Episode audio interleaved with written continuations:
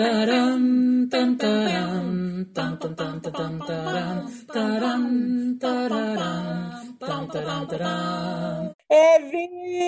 σου! Τι κάνεις? Τι κάνεις, Εύη μου? Καλά είμαι, εσύ τι κάνεις? Πώς πέρασε το Πάσχα? Το Πάσχα ήταν λίγο... Είχε αυτή τη σκόνη και είχε ζέστη, ρε παιδί μου, εδώ πέρα. Δεν ξέρω τι έκανε.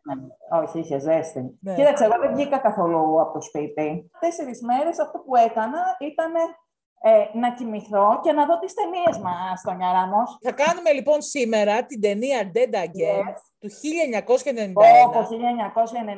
Πόσο παλιά με πήγες πίσω, Τόνια, πόσο. Άστα. Του φίλου μας του Kenneth, του Branagh. Να σου πω κάτι. Εγώ μετά από αυτή την ταινία που την ξαναείδα, θα σου πω μετά λεπτομέρειες, τον συμπράνησα λίγο παραπάνω. Εγώ σου λέω τον Branagh, επειδή μου άρεσαν πολύ οι ταινίες του οι πρώτες, ήμουνα πολύ υπέρ του. Ναι, πολύ υπέρ του. Μετά σιγά-σιγά άρχισε λίγο και έλεγα... Τι κάνει ρε παιδί, δηλαδή το Much Ado About Nothing, σου λέω αυτό, το Frankenstein, εγώ περνούσα τέλεια, δηλαδή, δεν με χάλαγε που ήταν και τόσο δράμα, δεν με ένοιαζε. Μεγαλώνοντας έκανε κάτι ξενέρωτες και λέω, Εντάξει, πάντως εξακολουθεί αυτό το θεατράλα, το πολύ θεατρινή. Το έχει πάρα πολύ, δεν φεύγει αυτό. Μα είναι μέσα στο θέατρο ο άνθρωπος, κατάλαβες. Είναι δύσκολο να το και στον τρόπο που παίζει και στον τρόπο που σκηνοθετεί, που έχει αυτή την υπερβολή, ρε παιδί μου. Ουσιαστικά, η ιστορία είναι... Έχουμε μια γυναίκα η οποία έχει χάσει τη μνήμη της και δεν μπορεί να μιλήσει και καταφεύγει σε ένα ορφανοτροφείο ή κάτι. Αυτός... Βρίσκουνε, ναι. Μπράβο, ναι, τη βρίσκουνε. Και αυτός ο Kenneth, εκείνη την εποχή τα είχαν κιόλας, ήταν παντρεμένοι κάτι. Ήταν παντρεμένοι, ναι, ναι. Ήταν μια απλή σχέση, ήταν δεσμός. Ήταν δεσμός, ναι. Ο Kenneth Branagh στο μεταξύ κάνει έναν ιδιωτικό detective, σωστά, ναι, του οποίου του αναθέτουνε λίγο με το ζόρι στην πραγματικότητα. Ναι, επειδή αυτός μεγάλωσε στο ορφανοτροφείο. Μπράβο, ναι. Του λέει εκεί ο πάτερ, γιατί είναι καθολικό, τι είναι αυτό τέλος πάντων, του λέει έλα εδώ να μας βοηθήσεις γιατί δεν γίνεται άλλο. Ναι, και τέλος πάντων με αυτά και με αυτά ξεκινάει να ψάχνει τι συμβαίνει σε αυτή τη γυναίκα μέσω ενός πάρα πολύ χαριτωμένου υπνοτιστή. Εντάξει, δεν το παίζει τέλεια. Δεν υπάρχει ούτε ρεκτζάκοντήρεση. Εκεί μπαίνει στο σπίτι και βλέπει τα πράγματα, αρχίζει και τα βλέπει και λες αυτός θα τα αγοράσει το σπίτι. Ακριβώς. Ο οποίος ισχυρίζεται τέλος πάντων ότι μέσω του υπνοτισμού μπορεί να θεραπεύσει τραύματα τα οποία προκαλούν αυτές τις ιστερικές, θα έλεγα, συμπεριφορές τύπου δεν μιλάω και ξέρεις, βλέπω εφιάλτης. Δεν θυμάμαι κιόλας, ναι. Δεν θυμάμαι κιόλας, βλέπω εφιάλτης, δεν ξέρω ποια είμαι, που πάω, ξέρεις και όλο αυτό το πάρα πολύ ωραίο δραματικό. Και ο οποίος κάποια στιγμή ισχυρίζεται ότι καμιά φορά, γιατί αυτή όταν την υπνοτίζει αρχίζει και έχει μνήμες από το 1948. Ναι. Και σου λέει what the fuck, καταλαβαίνεις. Και λέει αυτός ο πάρα πολύ χαριτωμένος υπνοτιστής ότι καμιά φορά πας πολύ πίσω, ρε παιδί μου, πας στην προηγούμενη ζωή σου. Πολύ πίσω. Και εκεί έρχεται και Robin Williams, βέβαια, σε ένα ρόλο έκπληξη. Ο αγαπημένος Robin Williams, σε ένα ρόλο που δηλαδή τον λάτρεψα αυτό που ξέρεις θα μπορούσε να είναι και ο Hannibal Lecter. Ναι. Αλλά αστείος ταυτόχρονα. Ναι. Υπάρχει ο ρόλος και ήταν και αυτός πάρα πολύ καλός. Όπως επίσης και ο πάντα cool Andy Garcia. Έτσι. Πόσο πιο cool όμως, έτσι. Πόσο πιο cool. Ο άλλος είδε να πούμε την ύφη και τρελάθηκε και μετά έπαθε κόλλημα. Κοίτα να δεις τον τύπο. Αυτό που μαθαίνουμε τέλος πάντων είναι ότι στην προηγούμενη ζωή, αυτό που αντιλαμβανόμαστε, είναι ότι στην προηγούμενη ζωή ήτανε παντρεμένη. Ναι. Έτσι. Κοίταξε, Εύη, να δεις. Η ταινία είναι παλιά. Βέβαια, υπάρχει κόσμος που δεν θα την έχει δει. Εμείς θα κάνουμε τα spoiler μας. Δεν γίνεται διαφορετικά. Δείτε πρώτα την ταινία και μετά, άμα θέλετε, ακούσετε. Δεν θα χάσετε. Και μετά ακούσετε την εκπομπή. Ναι, για πες. Η μισή χαρά του σχολιασμού είναι τα spoiler. Τι θα τα πούμε τώρα. Είναι σε μια ταινίας σαν κι αυτή κιόλας. Δεν γίνεται. Για πες.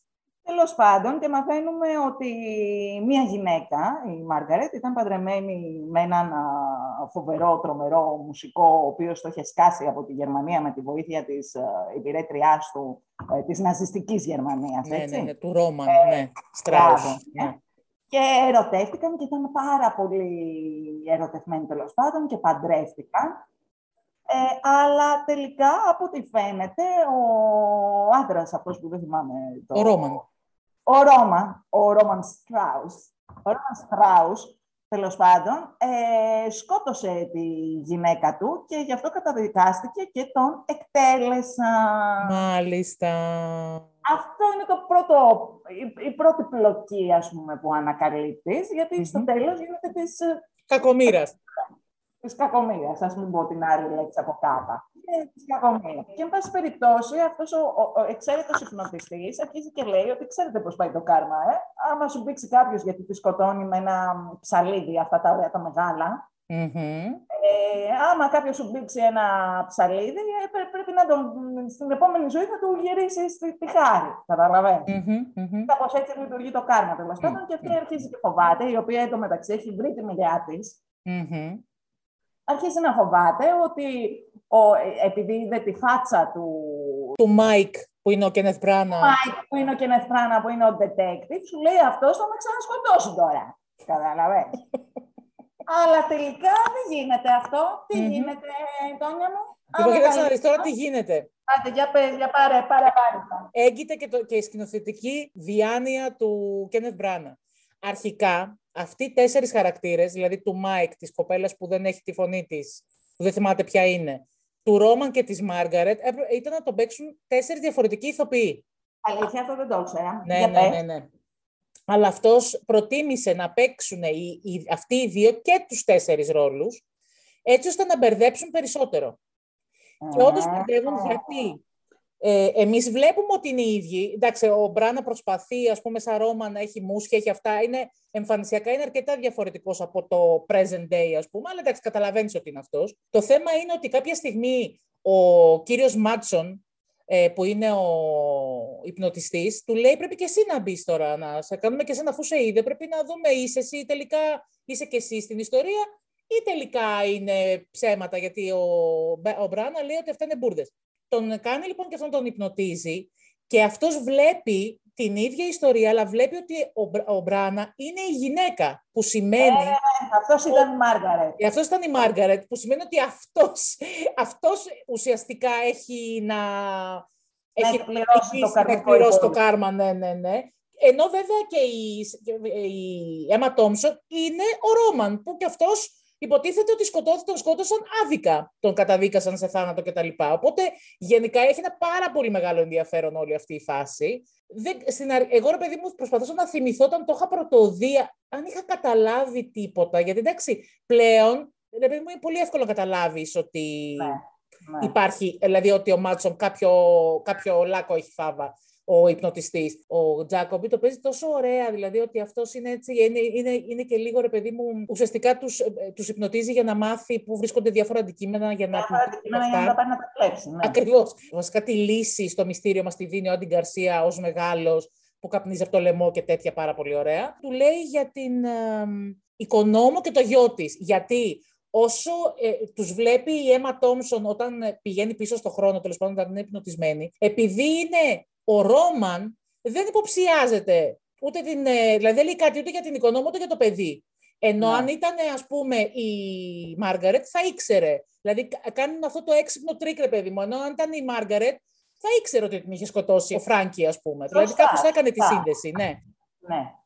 Και αυτό έχει ενδιαφέρον, γιατί θυμάμαι, έβλεπα, ρε παιδί μου, παρατηρούσα με το που την υπνοτίζει και λέει αυτή, ήμασταν τόσο ευτυχισμένοι, της λέει αυτός, ο υπνοτιστής, ο Τζάκομπι, της λέει πρέπει λέει, να αποστασιοποιηθείς. Δεν στα λέει απ' έξω. Οπότε μας αφαιρεί την ικανότητα αυτής να πει ότι εγώ είμαι ο Ρόμαν, γιατί αν στον άλλον, ας πούμε, όταν τον υπνοτίζεις, του λέει δεν στον καθρέφτη, ποιος είσαι, ξέρω εγώ. Και λέει αυτός είμαι η Μάργαρετ. Δεν λέει αυτός είμαι η Μάργαρετ, απλά το βλέπει, δεν το λέει, δεν μπορεί να το πει. Και ουσιαστικά αυτό γίνεται, εντάξει, μετά έχουμε έτσι ένα πολύ χιτσκοκικό, βιολιά παίζουν από κάτω, χαμός, ψαλίδια παντού. Γίνεται χαμός. Καλά, αυτό το ψαλίδι ήταν το μόνιμο ντεκόρ. Παντού παντού ψαλίδι, εντάξει. Δηλαδή σου λέγε, και το περίμενες, λες τώρα πότε θα σπαχτούν. Ακριβώς, είναι θέμα χρόνου, δηλαδή είναι θέμα χρόνου με το ψαλίδι. Τι να σου πω, Εύη, εγώ κοίταξε να δεις, μια τέτοια έτσι απλή ταινία, αλλά με τα δικά της twist, ας πούμε, κτλ. Και καλοπαιγμένη από όλους και τέτοια. Τη ευχαριστιέμαι πάρα πολύ. Τέτοιες θέλω να βλέπω ταινίες. Δεν χρειάζεται να είναι όλες οσκαρικές. Ας είναι τέτοιες. Χαβαλετζίδικες, εντάξει, τίποτα. Δεν είναι, δηλαδή, δεν έχεις κανένα σοβαρό. Δεν κρέμεται η ζωή του κόσμου, ας πούμε, στα χέρια τους. Είναι κάτι απλό, ας πούμε. Και έχει πλάκα, βέβαια. Έχει κάτι έξυπνα κομμάτια και η φάση που πάει και καλά ο άντρας της να τη βρει. Και αυτό απλό είναι, ρε παιδί μου. Αλλά εντάξει, έχει μικρή ταινία. Αυτό που το πας. Που το πας αυτό. Δηλαδή τελειώνει και λες, βάλε 5 λεπτάκια ακόμα, αλλά άμα τα βάζε, μπορεί να μισάρισε. Όταν την είχα, γιατί την είχα δει τότε και δεν την ξαναείδα από τότε, έτσι. Οπότε και εγώ δεν θυμόμουν αν είχα μπει στο τρυπάκι να καταλάβω πώς. Νομίζω ότι μάλλον δεν θα είχα καταλάβει και πιπίνει τότε. Στάνταρ, μέχρι ενός σημείου δεν έχω καταλάβει τίποτα, ναι. Αλλά αυτό που θυμάμαι είναι ότι μου είχε αρέσει πάρα πολύ, με είχε εντυπωσιάσει τέλος πάντων για εκείνα τα χρόνια. Τώρα που την ξαναείδα, οφείλω να σου ομολογήσω ότι ένιωσα ότι βλέπω κομμωδία. Δηλαδή. Και αυτό λέω, είναι πολύ ελαφριά η ταινία. Ναι, είναι τόσο στα όρια του. Λίγο ακόμα και θα γίνει πολύ κακή ταινία. Τόσο στα όρια, που είναι πάρα πολύ διασκεδαστική. Γιατί τα όρια είναι τα δύσκολα τελικά. Γιατί τα κάνουμε. Αν προσέξεις, και όλων οι ερμηνείες, είναι, πώς να σου πω, η Emma Thompson, όσο μοιραία γυναίκα, καταρχάς θα ξεκινήσουμε από εκεί. Έτσι. Την Emma Thompson την έχει συνηθίσει, δεν την έχει συνηθίσει ως μοιραία γυναίκα, ρε παιδάκι μου, σε καμία περίπτωση. Είναι καλή, αλλά είναι καλή με έναν, πώς να σου πω, θεατρικό τρόπο. Είναι δηλαδή και αυτή στο όριο, λίγο ακόμα, και θα γινόταν γελία. Ο Kenneth δεν το συζητάμε, παίζει πάντα έτσι. Δηλαδή και τώρα έτσι παίζει. Και να σου πω την αλήθεια, τώρα που το ξαναείδα αυτό, εκτίμησα τον κακό που κάνει στο Kenneth. Κι όμως, λέω μαλάκα. Άσε μας ρε Εύη! Αλήθεια! Δεν σ' αντέχω! Εγώ τους προτιμώ 1000 φορές έτσι, στο όριο, δεν με ενδιαφέρει. Δηλαδή, έχεις δίκιο, συμφωνώ μαζί σου ότι η ταινία, ρε παιδί μου, δεν είναι, πώς να το πω, ούτε σοβαρή, ούτε σοβαροφανής. Είναι, αλλά γι' αυτό δηλαδή, που είναι. Θέλω να πω, δεν θυμάμαι αν όταν είχε βγει, την είχαν παρουσιάσει ως ένα σοβαρό, ρε παιδάκι μου, θρίλερ. Όχι ρε εσύ, όχι. Δεν ξέρω. Ήταν και καλά ότι, είναι λίγο, ότι το παίζει λίγο νουάρ. Ούτε καν σαν, πώς να σου πω, σαν θρίλερ σοβαρά. Με αυτό θέλω να πω, δεν είναι η Ρεβέκα. Μπράβο, ναι. Δανείζεται πάρα πολύ, είναι εμφανέστατο ότι έχει κατακλέψει τον Hitchcock. Και τον Welles, πάρα πολύ. Σε σημεία, ο τρόπος που βάζει την κάμερα, οι φωτισμοί, δηλαδή είναι προφανές ότι είναι ένα film tribute, ας πούμε, σε εκείνες τις ταινίες. Αλλά όλο μαζί έχει μία υπερβολή που το βάζει λίγο στα όρια του cult, ρε παιδί μου, του λίγο, αυτό που σου είπα, λίγο ακόμα, και δηλαδή θα έλεγες ότι η ταινία δεν βλέπετε, κατά τη γνώμη μου. Όχι, εντάξει, εγώ δεν είμαι. Αλλά είναι πάρα πολύ διασκεδαστική. Δηλαδή, τώρα που την ξαναέβλεπα και με τις ερμηνείες γέλασα πάρα πολύ. Και με την πλοκή γέλασα πάρα πολύ. Μου φάνηκε αστεία, μου φάνηκε. Ξέρεις, να μην έχει καμία λογική, αλλά να μου πεις, για να έχει μια ταινία λογική, θα πρέπει να πάρεις ως δεδομένο ότι υπάρχει μετενσάρκωση ή κάτι. Οπότε εξ ορισμού δεν πας προς τα εκεί. Ξαναλέω, Εύη, πολύ σοβαρά. Εγώ θέλω και άλλες ταινίες σαν κι αυτή. Έχω βαρεθεί να βλέπω ταινίες που προσπαθούν να είναι κάτι, δεν καταφέρνουν να είναι τίποτα και γίνονται ή πολύ δραματικές ή θρίλερ σε φάση να μην καταλαβαίνεις τι γίνεται. Εδώ έχεις κάτι πάρα πολύ απλό. Εγώ πριν που είπα ότι είναι καλοπαιγμένο, θεωρώ ότι είναι λίγο φάσα.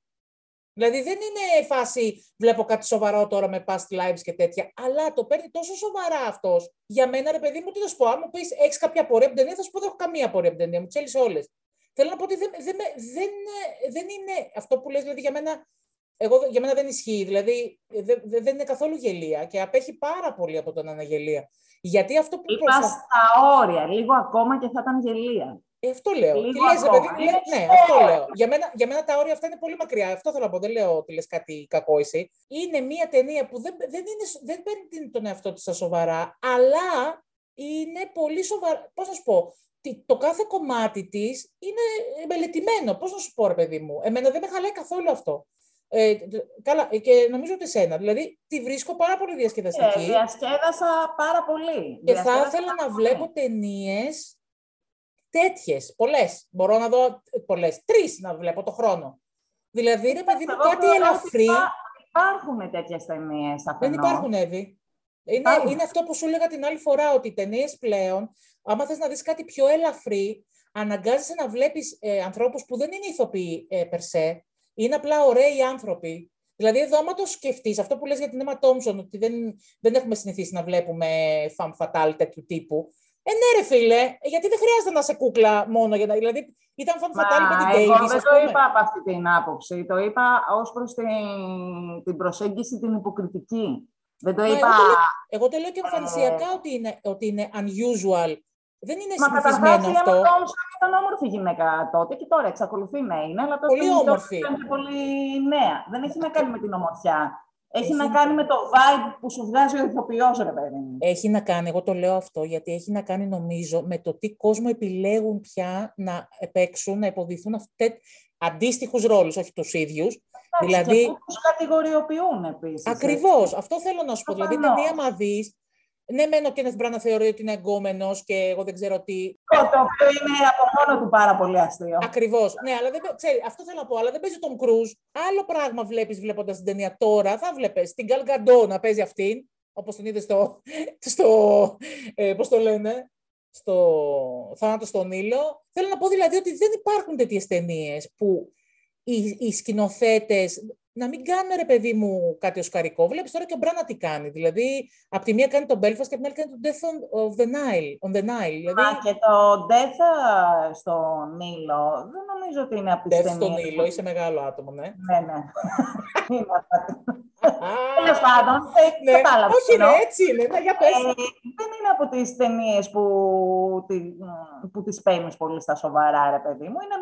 Είναι μια ιστορία της Agatha Christie, την οποία ξέρεις τι πας να δεις, πώς να σου πω. Έχεις δίκιο. Αλλά γι' αυτό αν το κάνει με τρόπο που σ' αρέσει ή βαριέσαι, αυτό είναι άλλο παπά Ευαγγέλιο. Αλλά θέλω να εννοήσω με τον Belfast. Φαινόταν ότι το έκανε και προσδοκούσε βραβεία. Βεβαίως.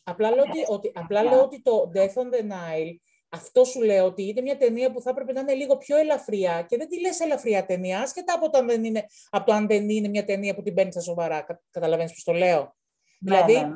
Αυτό λέω. Δηλαδή, πας να δεις Agatha Christie και ξαφνικά. Απλά θέλω να πω ότι δεν νομίζω ότι έκανε την Agatha Christie και προσδοκούσε ότι αυτή η ταινία θα πάει για βραβεία, ούτε αυτή ούτε η προηγούμενη. Η γνώμη μου είναι ότι καμία ταινία δεν είναι να την παίρνεις πάρα πολύ στα σοβαρά, έτσι κι αλλιώς.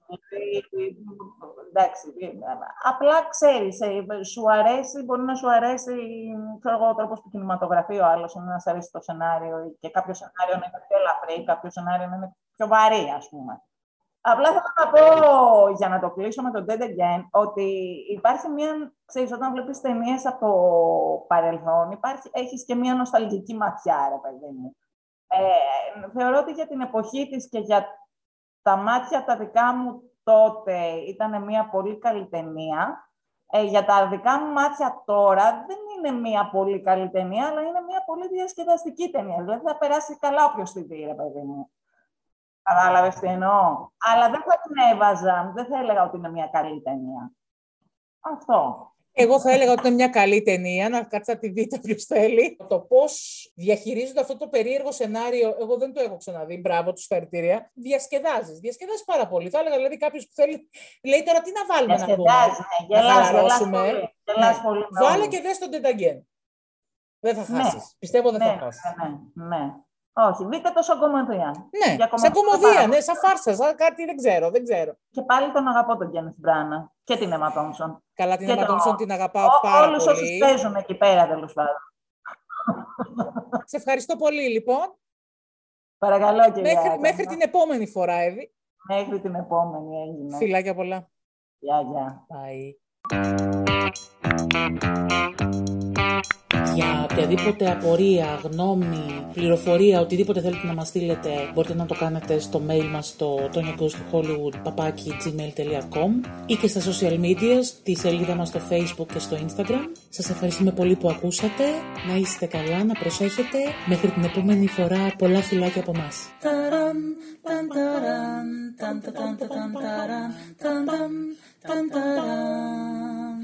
Tan taran taran